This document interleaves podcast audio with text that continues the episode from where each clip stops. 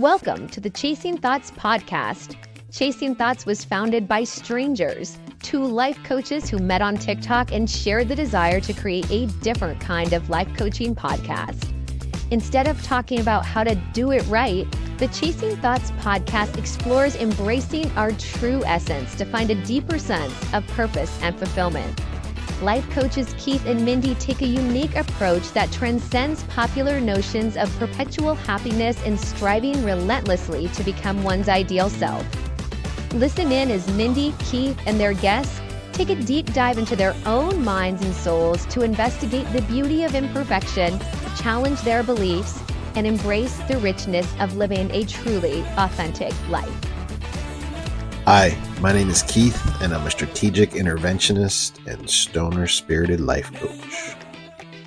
Hi, my name is Mindy, and I am an authenticity empowerment coach. Welcome to Chasing Thoughts.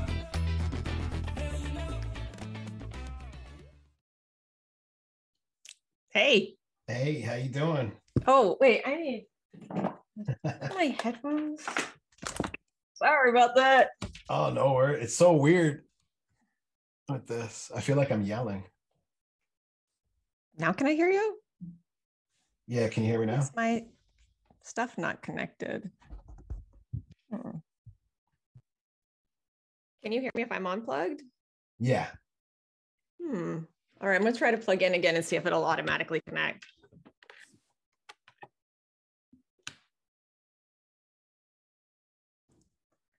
Okay, it said it changed to this and that, but now you can't hear me, right? Hmm. I can hear you. You can hear me? Yeah. Oh, I can't hear you. That's the problem. I can only hear you when I'm unplugged. Huh. Say something again. How you doing? Mm-mm. That's weird. Yeah. Say something again now. Okay. How does this sound? Like if I don't have my stuff hooked up, it's fine. I'll just count on the Zoom uh, recording this time. Yeah, sounds good on this end. Yeah. How's it going? Good. Um, my office got hijacked, so I'm like sitting on my bed. My wife was supposed to be at work today, and uh, they let her work from home today. So she has like her whole setup back there too. So I was like, oh man, the one day I wanted her at work. I don't think it that matters too much. Yeah, yeah, not at all. Um, so was I, I realized after I posted this morning, I was like, I should have asked if that was okay to talk about that publicly. Was that okay? Oh yeah, hundred percent. Yeah. Yeah. Okay. so um I thought that we'd record this and then I could upload it to like a Google Drive or something that we'll share. And then like we could both take our hands at editing it if we wanted to and kind of see what we came up with, share it. I don't really know what your skills are and you don't know what mine are really yet as far as like the technical stuff. Yeah, yeah. um, make some clips, upload those to Google Drive, you know, just kind of see what happens and how it like comes out as far as the production piece. Sure. That sounds good. Yeah. Um, okay. And then with this episode, you want to just like I'll introduce myself, you introduce you, yourself and kind of talk about why we're coaches and just whatever comes up. Yeah, I love that. Yeah. Yeah, it sounded really cool on the TikTok too. Yeah, I know. I That's think a good idea. it's well yeah it's fun i think it's something that um, people can get interested in right Yeah. this idea of strangers and i also think it's really cool because as life coaches we're like teaching people how to interact with life Yeah. right and this gives us so many opportunities to do that we might say things that we don't agree with each other or we might have like and that is great to be able to model what a relationship is like and how you get to know somebody from a place of curiosity and non-judgment Yes, that is huge. Uh, I think, especially in this day and age, like that is missing so much. yeah and i think you know when i saw your videos on tiktok that was one of the things i really resonated with was that idea right that that's when you sit in that place and approach life everything just takes on a different shade Yeah. Yeah. I found that I, I stopped looking at people as threats, like when they when they didn't agree with me. Mm-hmm. And that was again like what I loved about your videos is that there were people that were like, nope, you're 100% wrong or or whatever. And I think every video that you made in response always started with, um, thank you for the conversation. You know, I love this. And that was something that just like drew me to your videos, you know, because you were actually living what you were talking about as well, you know, which is so important. Yeah, cool, cool. Okay, well, um, for the public, why don't you tell people who you are? okay. Um, so I am Keith Dosh. Uh, I go by Master Cheese on all the socials. Um, uh, so all right, basically I was in 1995, so a long time ago. Uh, I joined the army because uh, I, I was kind of really had no direction in life. How and, old were you then? Like when did you go into the army? Uh, I was 18 going on 19. Yeah, so that's young. Yeah, yeah, really young. Um, and I haven't gone through anything what the men and women of today have gone through, but um, we were part of the first troops that went into Bosnia uh, to sort of with the peacekeeping mission to stop the whole um, Bosnian genocide that was going on. And never been in a firefight or anything like that, but just the aftermath of that genocide that I saw, like I came home and I was completely different, but I didn't know why. Uh, everything scared me. Um, I was a paratrooper, which I loved uh, jumping, and all of a sudden I hated jumping.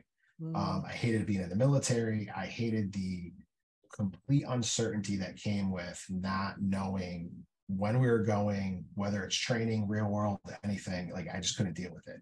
I always had to have that knowledge of what was going to happen. And that just turned into a rage inside of me. Um, and in fact, me and my wife were just talking about this today. Uh, it wasn't too bad when when I was still in. Uh, I was stationed over in Italy, and it was there, but it wasn't too bad. And then when I got out, that's when a flip just switched. I became the most angry, emotionally abusive um, person you'd ever meet. You know, I, I remember like there was a time that I got caught talking to another girl, like because my wife is kind of like like 007, you know, James Bond, like she will figure out a way. So she bought a uh, one of this old thing, like we don't need them anymore with the cell phones and stuff, but had like the caller ID. It was like this a caller ID box that was off the phone. So she just plugged it into a phone jack we never used and then showed me the number. And within five minutes of screaming at her, she was apologizing to me. So I I was wrong and I convinced her that it was because she didn't trust me that she caused all of this. And um, and I remember, in fact, one time where she just looked up at me and was was asked me to bring her to the hospital because she said, I, th- I think I'm going insane." And I agreed with her, like, "Yeah, there is something wrong with you," because I, I would not blame myself for anything. So we we ended up uh, separating, getting divorced, and I realized that my problems followed me um, in fact, they got worse. Uh, I started spiraling big time and I had no idea what was going on with me. You know, I, I turned to religion and because I grew up in a church and, you know, they always told us like if you're depressed or have anxiety, it's because there's um, something wrong between you and God. And if you don't know what it is, it's a secret thing that you've done that God's punishing you for, but he won't tell you what it is, um, which is kind of a dick move, I would like right. you're like, who wants to believe in that guy? yeah, yeah. Like going up to my daughters and being like, you guys are in trouble. Well, for what? Like figure it out. Like you totally. know what I mean? Like passive yeah. aggressive. yeah. Um, so I I what I started to see like I, I was the problem, you know, um, that no matter where I went, my problems were still there. I'd be happy for like a week or so, and then I would just dive right back into the depression and all that. Um, I was very violent. You know, if somebody cut me off, it would be a personal attack. I would try to run them off the road. Um, for some reason, driving was like so triggering for me. Um, and I also thought all this made me like tough. Mm-hmm. You know, mm. looking back now, I see like how I was just a small, weak, you know, little man that was, you know, trying to project this power that I didn't have right you're like my armor's so big my armor is so big yeah yeah and it's like no like i am the most pathetic person you know and um, so after a little bit um, I started to change just sort of by myself, like trying to be more loving, more caring, and be more more friendly with my my ex-wife now. Um, and I don't know how. Like she's a uh, an angel, like a miracle in my life because she forgave me for everything. Um, and we got remarried. Yeah, three years after we separated, and then one year after the divorce, and now. Back then, yeah, June 17th, it was 28 years total that we've been so cool. together, and we are closer now than ever. Yeah. So um when I, I started going back to college and, and I ran into another veteran and he was telling me about PTSD and I was like, yeah, I do that, I do that, I do that, I do that. I went down the list. Um, so he's like, you got to go to the VA. And I had this hope come up inside of me. And uh, so I went to the VA and I'm like, here's my answers. And the VA was like, yeah, we don't, we're not here to fix people. You know, we're just here to medicate them and, and keep them coming in. Um, I was told that I was bipolar. Um, I was told like it was all these different things, that it wasn't PTSD. I was told that it was um, a loss of my innocence that I was mourning and I should go to a grief counseling group. And, you know, so walk into a grief counseling group with people that have just lost family members, children, parents, whatever. And I'm supposed to say, I lost my innocence. You know, I'm like, I'm like, that is just so disrespectful. Um, another uh, another doctor told me um, I should rub my legs and whisper to myself. So, and and I get where it's like coming from. I've had other therapists say, yeah, it's like a calming technique and all that. But now I I look like this, except I always had this angry look on my face. And when I would go to school, I would sit in the back of class and would not talk. And then you have these 19 20 year old kids and i'm supposed to sit there rubbing my legs under my desk and like whispering like shut okay. And i'm like are you kidding me? Like i would call the cops on myself like if that was going on. And so there was just like no so i ended up leaving and i decided i'm going to become an alcoholic and just numb everything and, and whatever happens in life happens. Um my wife got pissed. She she ended up finding like the home number for the uh, head of patient advocacy at the VA, um, which is not listed. I don't know how she found it. She's like a Google ninja. Um, she called congressmen, senators, state and federal, everything. She went nuts. Um, I find they ended up getting me in with um, a new doctor. And the problem is they they don't listen to you. They read the the notes on the screen while you're talking and then they diagnose you based off of the notes from the other doctors. And so while I was telling her this is what my wife did, she wasn't listening to me. She was just reading the screen. And her her response was when I finished, she said, see, all those phone calls you made that like it's that's also a sign of being bipolar, you know, that overreact. And I'm like, you just diagnosed my wife as bipolar, like not not me. Do you understand that? Um, and she got she got all upset and everything. So I was like, see, this is a joke. Like they're they're not going to help at all. And everything was just, oh, here, take this medication. And then they'd come in I, when I go back, I'm like, how are you feeling better? No, okay, take this medication. So all, all of it, like I was coming down, going up, coming down, going up, like constantly. Um, finally, they got me in with a great doctor um, who I like I saw a couple months ago. He's he's a great guy, and um, he finally did a PTSD assessment score on me, and the worst, like severe PTSD, is eight. I I scored a seventy four, so I was I was up there. So I'm like, all right, finally, I have proof that this is, and I'm like, I'm not looking for money. I don't need a disability check. Like, I just want hope in my life.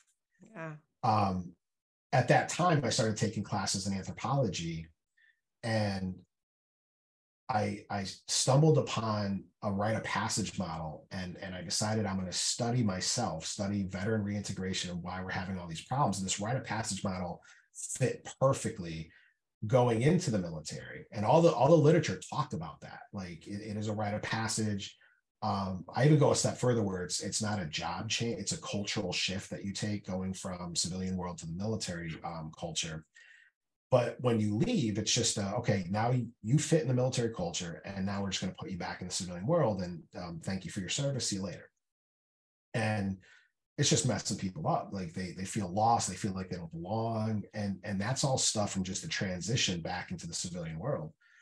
So I started studying that and seeing all this stuff, and and um, one of my professors, who I, I was so angry at the time, she was like, "You have to look at every aspect of of like this healing," and I hated life coaches. I thought life coaches were like people living in their parents' basements that were you know couldn't handle their own problems but just telling everybody else how to handle their problems um and I, I think there's definitely some like out there like that um even though i just got kicked out of my office because my wife is home so.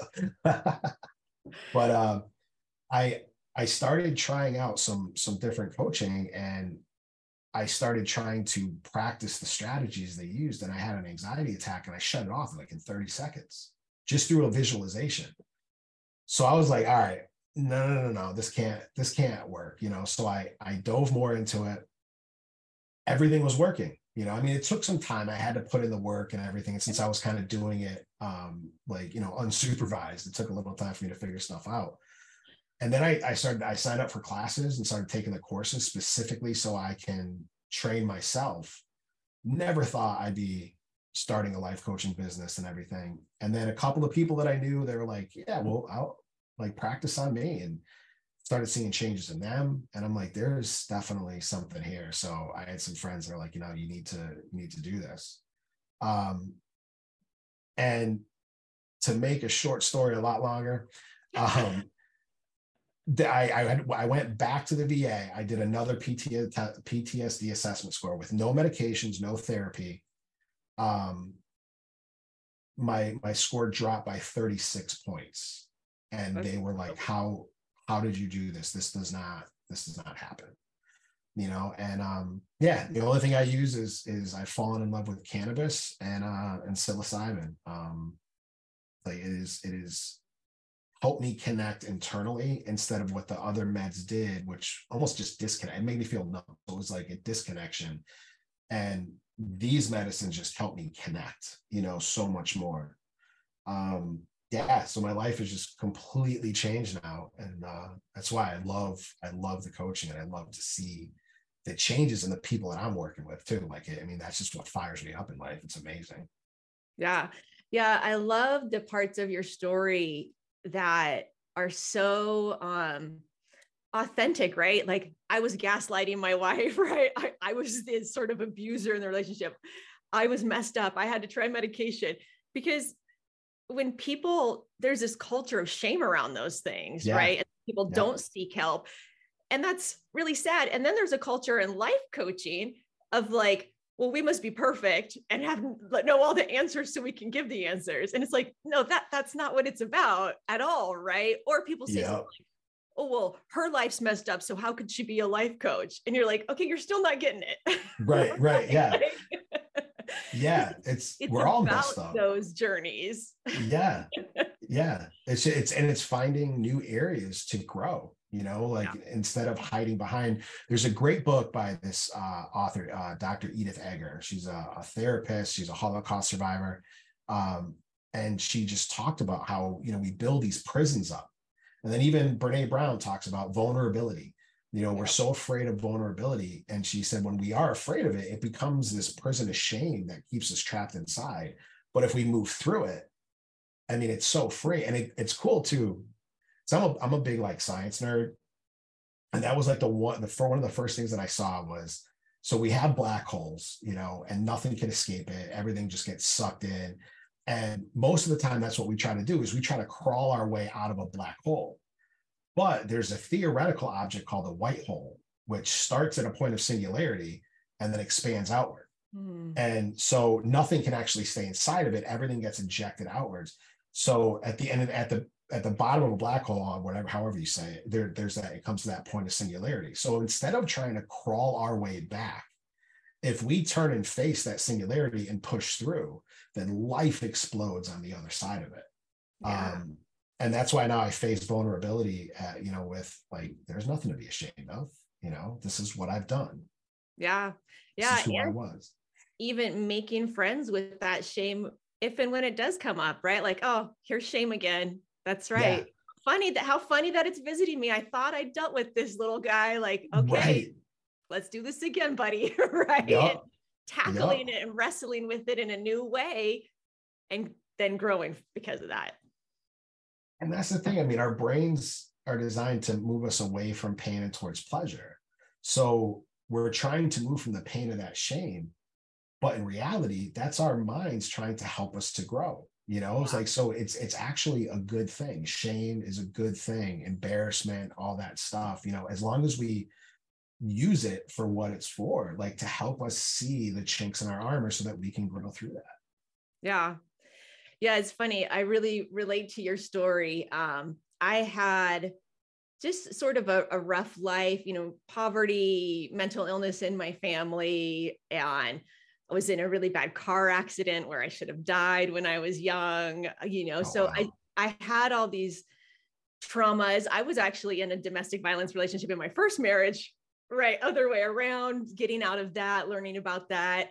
And there came this point in my life where I was like, this can't be what it is. Like everybody just going out like like smiling and like playing these yeah. roles and like everything felt so empty and i was like this can't be it it like it has to be more than this. And so um same as you like i went back to church and i went to india and i studied with this teacher and that te- like just trying to find the depth of life right? Like the juice of it. And then i found life coaching by accident you know gotten got in touch with the life coach. And like she turned that light around and i'm like oh the depth's here. Like it's yes. juicy in here. Yes. like oh, i get it. Like i make life rich and juicy by going in and then that like shines into my life and my life has become filled with this depth and wonder and curiosity right? Yeah. And um so then when i looked into actually going to life coaching school and opening a business same sort of thing. People I encountered, I'm like, I, this is embarrassing. I don't want to call myself a life coach, right? yeah. like this, this doesn't feel right. I don't, I'm, I do not have any right to give people advice. That's not what I'm yeah. doing here. And so I actually had this joke in my head. I'm like, could I market myself as the anti-life coach? And I'm like, mm, that doesn't really work. You know, so most life coaches are like, be happy all the time and reach your goals. And I'm like, well, I yeah. want to tell people that not to be happy all the time, right? Because that's not reasonable or helpful. And don't set any goals or destination, just enjoy the experience. so, yes. Yeah. So, what do I want to sell, right? I'm like, I'm a life coach that sells doing nothing. yeah.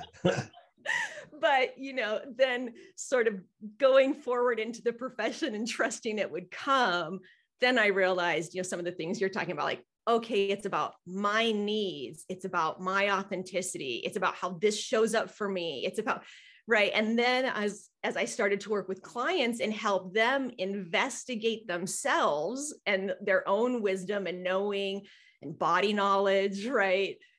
Then it became uh, a little bit more concrete like okay i'm meant to do this by helping people help themselves right? Like turning yeah. that inward and holding that space for that curiosity and that expansion. That is so, oh, I love that. Yeah. And I love, I love how you found it's that same thing that you had that moment where you're like, oh, the light is in here. That's where I have to go. Because I think that's the the thing that's so cool about life coaching is that's where from from what I found, that's where they direct you. Yeah. You know, there's none of the external thing. It's always this internal thing. I love that yeah. What story are you telling yourself about that? What's going on inside of you? And i think just there's sort of this culture like do what you're told just don't you know stay yeah. status quo. And that was a big part of your story with the va like oh we're just going to give you some drugs and then just be a functional member of society like be a good boy be a good girl right? And there's this tremendous pressure for that. Just be normal walk the line yeah. And I feel like life coaching is giving someone permission to not do that. Yes. I feel like that's what I do for my clients. They come to me and they go, Well, I kind of this and I kind of that. And I go, Yeah, you have permission to do what you want. And they go, yeah. I do. And I go, Yeah. And then we we look at it, right? And um, because that's hard to do when your parents and your society and your religion and all these things are telling you don't look inside yourself don't follow yourself you can't trust yourself question, see what everybody else thinks about you. yep. Yep. It's like that movie, uh, Don't Look Up. Have you ever seen that? Uh, I don't think I have. Uh, I think it's on like Netflix or something, but like this asteroid is coming and and these astronomers are like, hey, you know, we got to prepare because this asteroid's gonna will destroy the Earth. And the government's like motto becomes don't look up. It's not a problem. Don't worry about it. And then it ends up destroying everything. And that's what it is. Like yep. our answers are inside, you know. Um, I even get to the point like where the the, the courses that people sell like I like that, but then I'm also like, we're all different. So it all has to be tailor made. You know what I mean? So, but there is that foundational thing like that we can put into courses and stuff like that. But then it's like, yeah, it's got to be specific to the person. And I think that's why like I'm really drawn to like the one-on-one stuff because everything is always different. Yeah. Yeah, I I think I like the one-on-one stuff a lot more. I think it's more rich and deep. Yeah. I think when you're facilitating a group, which I used to do a lot in person, um, and I'm going to try to do more in Zoom in the future to see what it's like, it's um, cultivating a safe space for everybody to reflect off each other and share that space mm. versus mm. just you and a client reflecting and sharing that space. So I think role of the coach is a little bit more role of a facilitator and so it kind of changes the dynamic but i agree with you the one-on-one stuff is so rich and yeah i i just love a day after working with clients and hearing everybody's stories. And no i've never heard a story that i haven't thought was beautiful. Yes. Yes. Yeah what what's like the like if if one pops to your mind uh right away like which what story would that be?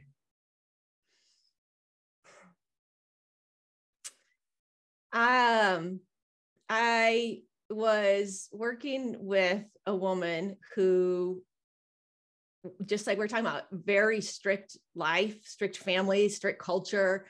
And the choice was do I follow in the right path and the right footsteps and make my family happy and my society happy and do what I'm supposed to? Or do I take this tremendous risk of losing everything thinking my family's going to hate me i'm going to destroy them i'm never going to have you know all the thoughts that you're and walking through that process right yeah. and there is no right or wrong answer for anybody who's in that situation either one of those could be a fulfilling life right you can choose things and there's always wonder yeah but it's an honor to help somebody get outside of their own head and look back in. And I think that's why we all need each other because like I love learning by myself. I learn by myself, you know, sounds like you're the same way. You read a yeah, lot, you yeah. think a lot, you journal, right? Um, but I still need people to reflect me back to me to help me see outside my own brain. Yeah. Yeah. Yeah. I started um what six months ago meeting up like once a week with a group of uh, friends and entrepreneurs and everything and every everyone's like younger than me you know they're all like the millennials and stuff and of course we're supposed to like hate on the millennials but i have learned so much from that it is incredible like even just learning like i i could do what i want. Yes you know i i could yeah. buy the thing that i want no matter if somebody else thinks it's stupid or you know a waste of money like i can still do that. That's okay you know? And i'm like why am i 45 40 or 48 now and like just realizing this now? Totally. You know but we are so trained to to be the robots to be uh like a cog in an assembly line you know from kindergarten up. You go to school sit down shut up don't say anything don't talk to your neighbor you know and this is the way you have to learn you know? Yeah. Yeah it's crazy. Yeah it really it is and i love this younger generation and they give yeah. me so much hope and i know that a lot of people are really um, upset about the state of the world and understandably so right? Like it's kind of gnarly out there you know? Um, but man then that's one of the things i love about tiktok actually is there's so much love and creativity and people realizing that they don't want to play this game anymore they're going to show yeah. up differently and force the game to change. Yes. And that every time I see somebody like that when I'm scrolling, I'm like, yes, there's like more of us We're weighting the scale to, of shifting like human evolution and consciousness yes to not yeah. have our value stemmed from how we make the capitalist society money yes yeah like wow we're more than that. Right. Yeah. Yeah i love that. Yeah. Yeah and i think you know the balance for a lot of people is okay i start to believe that i'm thinking that but how do i feed myself? What does this look like practically in the world? And that is i think where a lot of coaching comes in is people trying to actually bridge that path and how do i get out off the hamster wheel? How do i get out of this? Not just like life itself and how do i feed my kids and pay my rent but also how do i get out of this belief system? Like i'll say you know the christian belief systems are ones that are really rooted in there. How do i not think that all my righteousnesses are filthy rags when i've been told that for so long right? How do you what do you do to weed that out of your head so it's not clanging around in there messing things up and that takes time and intention and attention to take a look Yeah. at yeah it's i'm i'm still i'm i'm still working on it i feel like I'm, Oh, yeah. I've, I've made huge strides but i'm still i still like apologize too much because it's such a it's such a natural habit you know and even just like how, how my brain is wired to do it because i've done it so much and the thing i'm like trying to do is i figure like well it was the language that i was telling myself in my head you know that that created that environment in my head so if the language that I used did that, then the language that I use can change that. Yeah And it's not a thing of like having to focus on stopping doing that, you Yep. know, but like so tonight we have I'm a part of a pool league on Friday nights and we have pool and every you know everybody's drinking and and and people have tempers, you know, you miss you you make all these great shots and you know they're happy. You miss that one shot and they're just like losing it. And um and so it's if I'm like in somebody's way, I'm always quick to be like, oh, I'm sorry, you know, I'm sorry. E- even though like, I mean, there's I didn't do anything wrong, you know, I mean, and there isn't any wrong.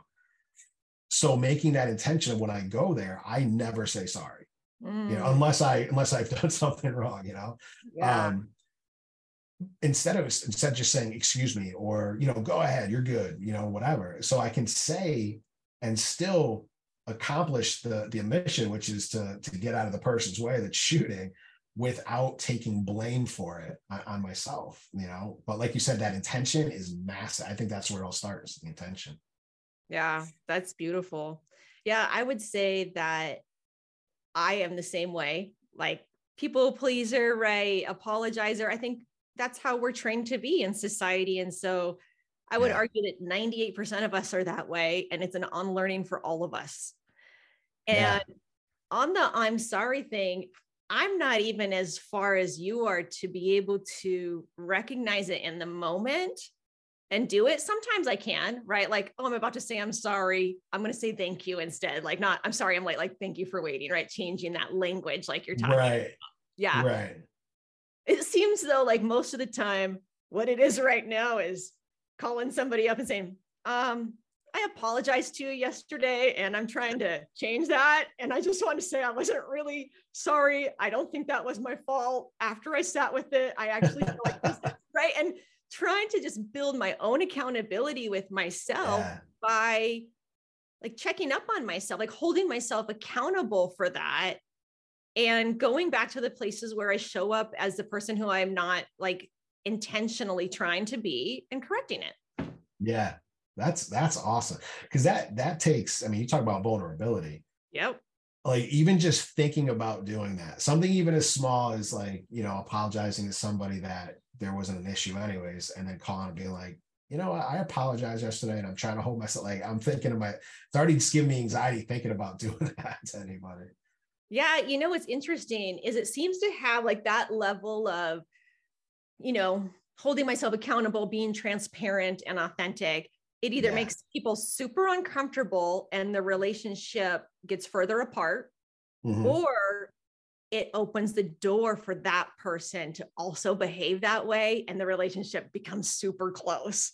yes either way's a win for me, really. Like, yes, yeah. I mean, um, so it's been interesting. And I think for the people who aren't ready for that, like, that's fine too. It's just a yeah. different experience of life. Yeah.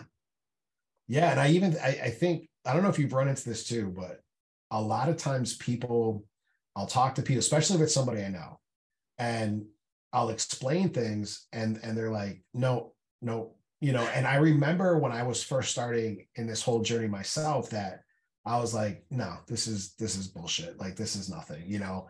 Um, and then but I kept going back to it. So and then it almost felt like a puzzle piece just fell into place, and I'm like, oh, like all of a sudden I got it.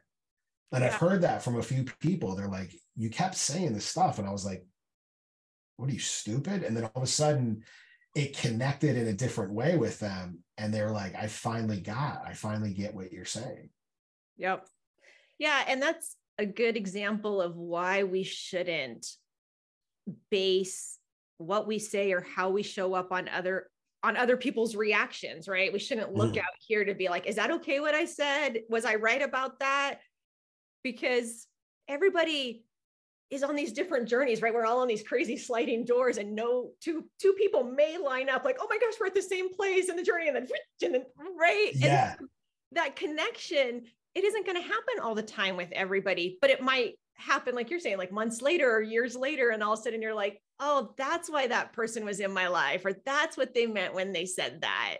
Yes, yeah, and you can't have those experiences if you're if you're not bringing your soul, full self to the table you're doing right. people a disservice even if they're angry at you in the moment that doesn't mean that they're not going to appreciate you in the future yeah yeah i'm actually i'm uh, so um and this is with a family member so i can get away with it but i told them like we're going to talk but my goal is going to be to piss you off every time we talk. I said, I'll let you know when I'm going to start. I'll let you know when we're done. So, but my goal is to piss you off. And I've heard that there's been some trash talking behind, like when I'm gone or something like that. I'm like, perfect. It's yeah. exactly what we want to happen. Yep.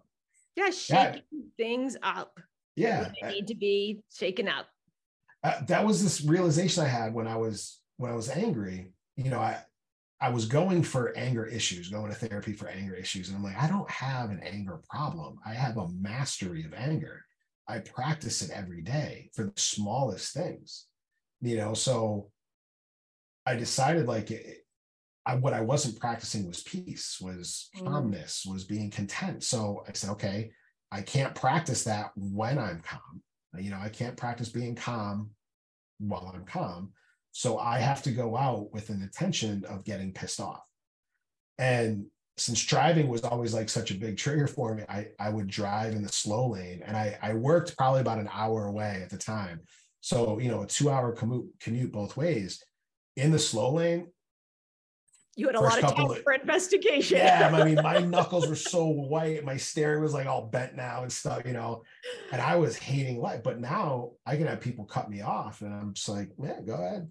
You know, I'm not going to take part in your. If I had a guy uh, a couple weeks ago uh, run a red light, cut me off, I had to slam on my brakes, and then he gave me the finger, and I just laughed. I'm like, yeah. I don't accept the misery that you're trying to give me. I don't need. You're good, buddy. You're good. You you yeah. drive off being miserable. I'm gonna drive off being happy. Yep. Yeah, I think that I love I love the the aspect of what you said because it's all these things that we have, these tools we have, peace, right? Clarity. They're like muscles. And the more yeah. you use them, the more they grow. And I always tell my clients, like, if I asked you to do 100 sit ups today, you couldn't do it, but you could probably do one. Same thing here, right? If I asked you to never get angry again, you're not going to be able to do it. And so don't try to do it. And then when you're not perfect, shame yourself right? Because right, right. it's going to be a process. You're going to have to exercise that over and over and over again until it gets stronger. And that's just the way it works. Yeah. And and that it's a learned thing for that perfectionism, you know, because when you look at a baby trying to grab the keys, you know, like or like yeah. the little thing you're dangling and they don't do it. And, and you, after like two or three times, the baby doesn't go, son of a bitch, like I quit, I give it, you know, it just keeps trying, walking, we fall, we get back up. I mean, if we lived that all the time, if that was a natural thing, we would all be middle-aged people sitting on the floor with diapers on because yep. we failed at walking and potty training. Yep. You know, yeah. but then as soon as we go for our education, that's when we start to, and I love education. Like, I mean, I love learning, but that's when we start to learn that there's a way to do it and you got to yeah. do it this way.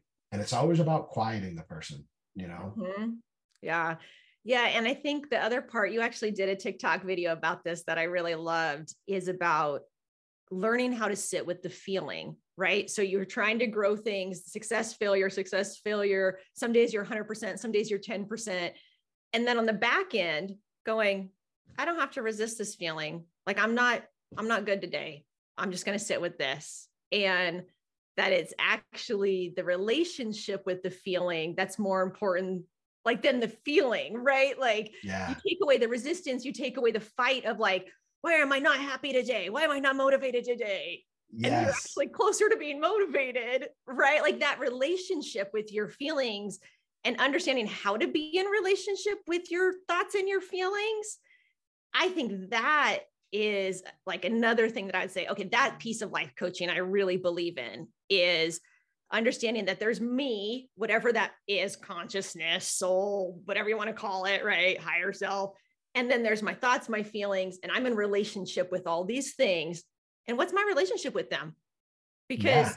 when i look back at my life um, i can see like how much suffering came because of my relationship with what I was going through. Yes. Yeah.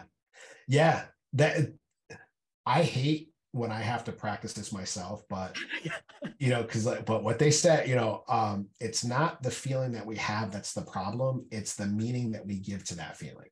Yeah. Um, I think it was from a book, uh, Buddha's Brain, The Neuroscience of Happiness, Wisdom, and some, there was a third one, but it was written by two neuroscientists that are also um, Buddhist practitioners and they do meditation. They work at a Buddhist temple, I think down in Florida. And they were talking about that. Like in Buddhism, they call it the second dart. So the first dart is, you know, I wake up and I stub my toe on the chair. You know, that that pain comes. That's the first dart, nothing you can do about it. The second dart is when I start yelling and blaming, you know, Sandy, like, why did you move the chair? You know, when she she had or whatever, or step on the dog or something. It scares me. And I'm like, why were you laying there? You know, and that's the second dart that we throw at ourselves. So we get hit with that um, initial pain, and then we just start stabbing ourselves even more.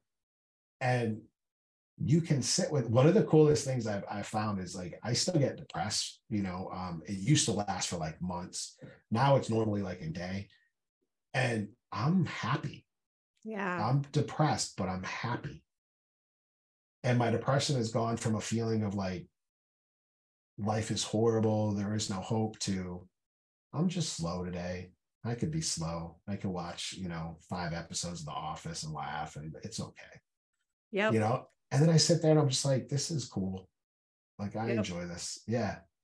Yeah. That it's, I, I always feel I think I struggle more with anxiety than I do with depression, but sometimes I find, I guess I would say all the time, I find the world to be overstimulating and I'm really empathic. So I, I feel a lot of people. I feel big feelings all the time.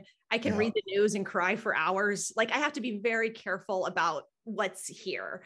Yeah. And sometimes it gets too much and I'll do the same thing. I'll close all my blinds. I'll watch reruns of The Office. I'll eat chips. I'll, yeah. and then you know what? The next day I'm fine. Yeah. But my old behavior of pushing through that, making myself work, being tough on myself, right? Then it would become chronic. Yeah. Because I never let it like have its own space or its own seat at the table. Yeah. And you know, it just like hit me too what you said having a relationship with our feelings. It's almost like having a group of friends all inside of our heads. Mm-hmm. Um, and and we we interact with our friends all of our friends in a different way because they all have different personalities. In the same way our feelings have different personalities. And when that we, is so true. Yeah and like when we like that was the, the biggest thing that changed um, my relationship with sandy when we got remarried was i stopped viewing our marriage from my own self-centered perspective and realized the more i fed her needs the more I got exactly what I wanted in the relationship. Um, and so it was more like the more I served her, the more I got exactly what I want. So I'm like, wow, I can be selfish by being understanding and selfless. Like, so being selfless is the best way to be selfish. Like it's so weird, you totally. know. But if we if we take that same sort of mentality with our with our feelings and like, oh, okay, I'm angry today for no reason. Well, that this is my friend, my anger, you know, and and interact with it that way and be selfless towards it and allow it to run its course, it doesn't get as bad and it lasts, you know, a fraction of the time that it normally does. Yeah. Yeah. And I find the same thing is with like what I call my inner two year old, right? Like yeah, yeah. part of me that like likes to throw fits still that even though I'm 44. And letting even that have a voice like, okay, I'm going to set the timer for 10 minutes. And then yes. I'm going to call a friend and say, like, can I like verbally vomit on you for a minute? Like, it's not fair. And then my timer goes off and I'm like, damn it, time to like shift and take accountability. Thank you, two year old, but adult Mindy's taking over now. Right. Yes. Yes. But again, when I didn't know how to do that, when I hated that part of myself and was like, you shut up. Yeah yeah. then it ran my life more. Yep. Because it just got That's, louder and louder because it wanted to be heard right? We all want to yeah. it's it's crazy. I was just reading last night um in this book uh evolve your brain by joe dispenza.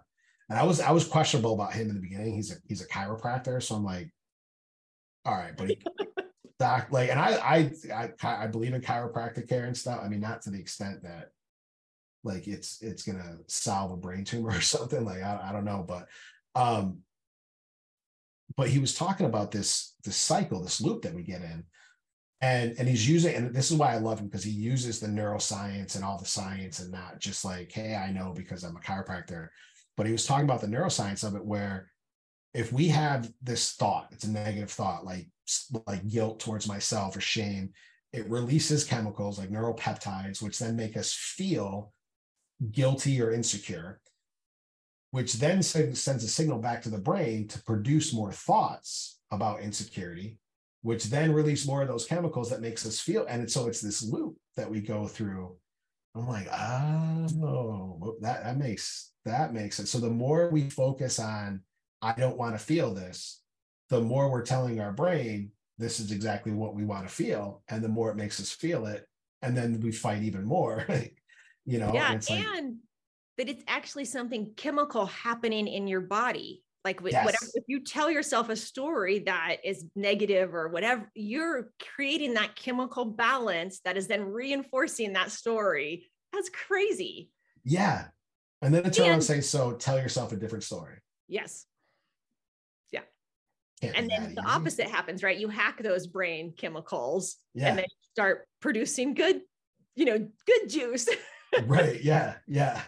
yeah. One thing I think is funny about this, and I don't know if you can relate to this or not, but when I started playing around with this, there was this piece of me that said, that's not true. Like the positive thoughts aren't true. You're faking it. Like you're, you're just, I don't know. It was somehow this belief that it was irresponsible to give up the negative thoughts or that the negative thoughts were the ones that were keeping me alive and successful and that I was arrogant almost to be happy and choose happy thoughts. Just a bunch yeah. of like kind of weird belief systems about choosing my own thoughts.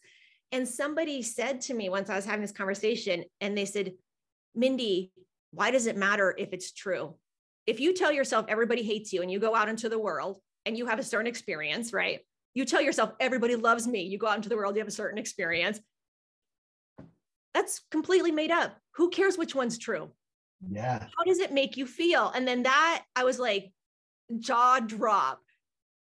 Like, yeah, you're right. It's all make believe. Like, I can tell myself anything, and it doesn't matter if it's true. Like, do you know what I mean? I'm not saying like get crazy and believe lies, but Right, right. if you think that if, if there's something inside of you or me saying, you can't say you're beautiful, you can't say you're talented.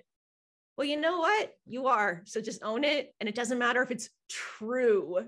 right yeah yeah that and that brings me right back to to church like you were saying earlier like like filthy rags you know I mean, we heard that all the time you know five years old and i deserve to burn in a lake of fire for all of eternity.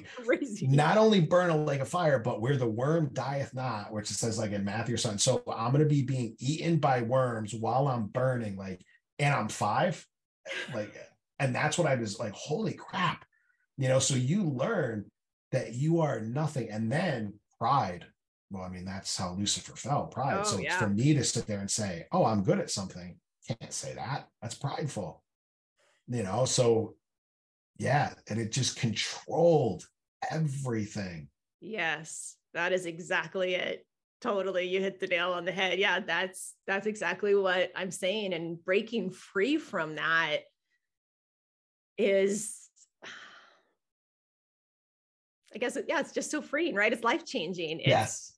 it is i kind of feel like it's like all the joy and all the love and everything's here but you just gotta like open the door to it right? Yes yeah. But it's more about oh i think it's like uh there's a rumi poem that says i don't have to go seek for love i just have to remove the barriers inside myself that exist to it already being right? Like that sort of concept. Yes. All this stuff is here already.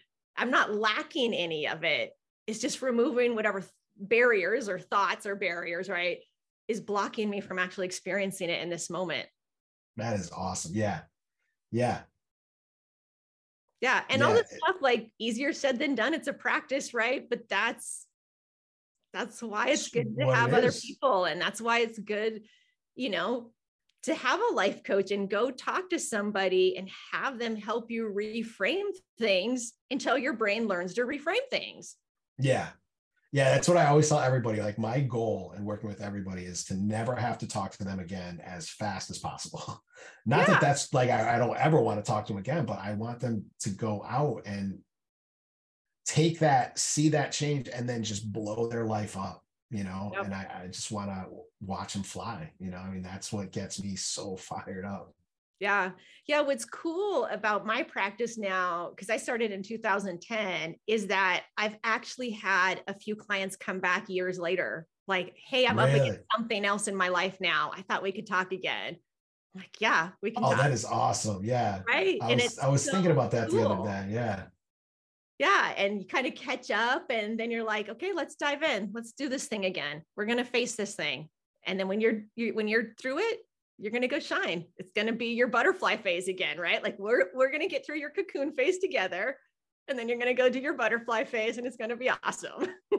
Did, did you see that it was was it easier the second time around? Like they already had these this sort of foundation, and then they just needed a little bit of like sort of maintenance or tweaking or something. Um, I don't know. I think the investigation felt very much the same. I think Hmm. what made it easier is knowing their language and their history Yeah. because part of coaching is understanding what can this person relate to? What story can i tell this person so that they understand this concept? And so the more shared stories you have with an individual you're like remember when we talked about this? Like or you've mentioned this. It's kind of right and so more reference points i think are always really helpful. Yeah, I like how you said that too. The the, the investigation, because that that's what it seems like. I'm like I'm going to ask you a- an like an annoying amount of questions. Um, Yep. But that's what it is. It's an investigation into who they are and why they do what they do and what what what they're made of. You know, um, I love that. Yeah, you called yourself a seeker, which I really related to. And I recently thought of something that I changed that to because I used to change myself, call myself a seeker all the time. And now I call it myself an epiphany hunter, I like that. Yeah, it's like a treasure hunter, but for the epiphany. Right? Because that's why you're like, oh, what's that? What else is here? And then you have those little ahas and they're so beautiful. And, Yeah, yeah. and for me, like, is that why we're here? Because it seems to me like that's why we're here. yeah I, I saw i think i read it somewhere a while a little while ago but like basically we are how the universe is aware of itself we are how the universe Mm. experiences itself um you know almost like we're the tr- like neurotransmitters for the universe or the brain cells for the universe Yeah. And I always thought that was so, so interesting. Yeah.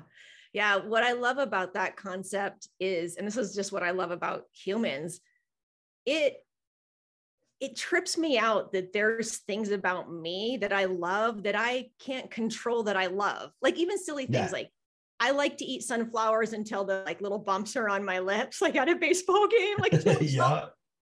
why do I like that? Like, that's just some weird thing. Like, authenticity is so weird. Like, consciousness came into this body, and this body likes to garden, and this body likes to eat sunflower seeds, and this body, and I'm not even really in control of it, it feels like. yeah. Yeah. But when I see that in other people, that's what's so beautiful. I'm like, oh, look at consciousness over there likes to create art, and consciousness over there likes to give lectures, and consciousness over there likes to do this. And so it's almost like, I mean, I don't use the word God very much, but if God is such a thing that you're getting to see all these like different facets of, you know, yes. consciousness or God or whatever you want to call it, and all these people's authenticity and I love that. And that's why I love authenticity because when someone's playing the game and trying to do it right, you can't see that in them. And yep. and then you're like, hmm, I wonder yeah. what really like you have a natural thing that wants to come through. What is it? yes. Yeah. I I man, that really that really like hits me because uh, imagine if we can all just see the world and instead of somebody doing something different or being different judging that well you're not like me you know so you're bad but instead just taking the wonder in the differences. Yes. You know i mean how much more peace we would have in society. Yeah and i think sort of collective wisdom. Yeah. Because i can't possibly fit all the wisdom in my body of a being right? So you have a piece of it too. So the more that we can learn from each other. And if we're in that curious space of wonder that you said, then we're like, okay, I can learn from a thousand of you, right? And yeah, more of this because everybody just has a little piece of it. Right. That I always used to beat myself up about I don't know enough to actually do this. Like we were talking about, like giving yeah. advice and stuff. And I need to go get my master's degree. And then, of mm-hmm. course, that would be enough either. So I to get my doctorate and I got to specialize in something and and I'm like, I'm interested in doing all that, but my my interest they it spans too much. You know, I want to know physics. I want to know um, quantum mechanics. I want to know neuroscience, but not like not like the squishy brain stuff. That's gross. Like like the the imagination part of our our minds. You know how expansive that is. How there's a universe. I I want to know everything about our universe and cultures and people and behaviors and I just want to know everything, you know, and mm-hmm. it just opens us up to more and more and more so that we see that at the same time that we are absolutely nothing, we are also the center of the universe. And both are true at the same time. Like that makes no sense, but I love it. you know And that's, I think, kind of how all life is, is it's, you know, oh my gosh this feeling is the most important thing to me right now. I have to get this job. I my relationships and it means everything and also it means nothing. Yes. and, right in 20 years i'm going to look back and be like why was i so freaked out about that thing? I'm over here now. Yeah. Yeah. And, and, like kind of embracing that like strange piece of life that it's both everything and it's kind of meaningless. Yeah yeah, I always I call myself an optimistic nihilist. You know, like yeah, nothing matters, that. and that is beautiful. That that frees me up to, you know, I got hurt at work, and and and so I had to uh, be retired. I had to get a new hip thrown in, and I worked in the prisons, and I couldn't be in the prisons anymore. So, and that's when I went to school, and um, oh.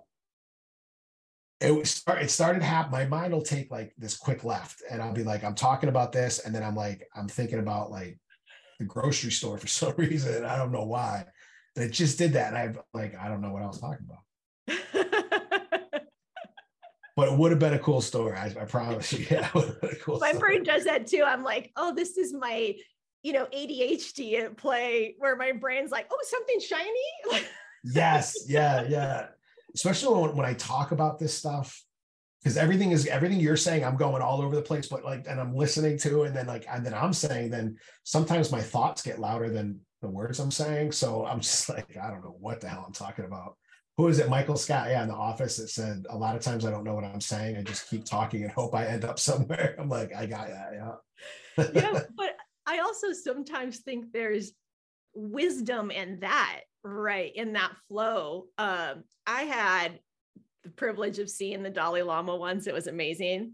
Oh wow. And so they kind of like bring him out on stage and you know, then he like calls his assistant back over and they're whispering and he's like, "Okay, um so I forgot what we were supposed to talk about today, but she said we were talking about this. And so, um let me think for a minute okay, this is about, and, he, and, it was like all in the present moment, right? It wasn't like wow. he came with cards and had a speech prepared. He accessed the moment, right? And what it brought. And that's kind of what this reminds me of is like you're chasing thoughts, chasing thoughts, chasing thoughts. But ultimately, it's just leading to whatever the present moment wants to give birth to. Yeah. Actually, that would be a pretty cool name for the podcast, Chasing Thoughts. I love that. Chasing Thoughts. Yeah. And yeah. that's I think that's sometimes um, what can get frustrating for people in a coaching session is that that takes time sometimes, yeah. right? You chase it all the way over here and you think you got it. And then, no, that's not it. You chase it. And it takes a lot of investigation, especially depending on how much something's hidden in your brain. Like if you've hidden it from yourself really well, it could take some work to chase thoughts until you find that thing, that nut of whatever it is that's like bothering you, or that like nut yeah, belief system yeah. or thought, or and um, so when people ask me what coaching sessions are like, I'm like, well, sometimes they're exciting and like, oh my gosh. And sometimes they're really boring. And sometimes you're doing the work and it's all of it. Right. And yeah. staying in there for the process is when you see the ultimate success. Yeah. Yeah. Yeah. That is a perfect way to put that. I love that. Yeah. Yeah. Yeah. Okay, cool. Well, I, I, this was a really good talk for an hour. I like it. Yeah, I do. People think. I'm like so thrown out because like I can't hear myself because I have these on, but then my voice comes through here. So I feel like I'm being like completely monotone and everything. And I'm like yelling. Yeah, this is gonna take some getting used to, but yeah. Yeah, this was uh, really cool though.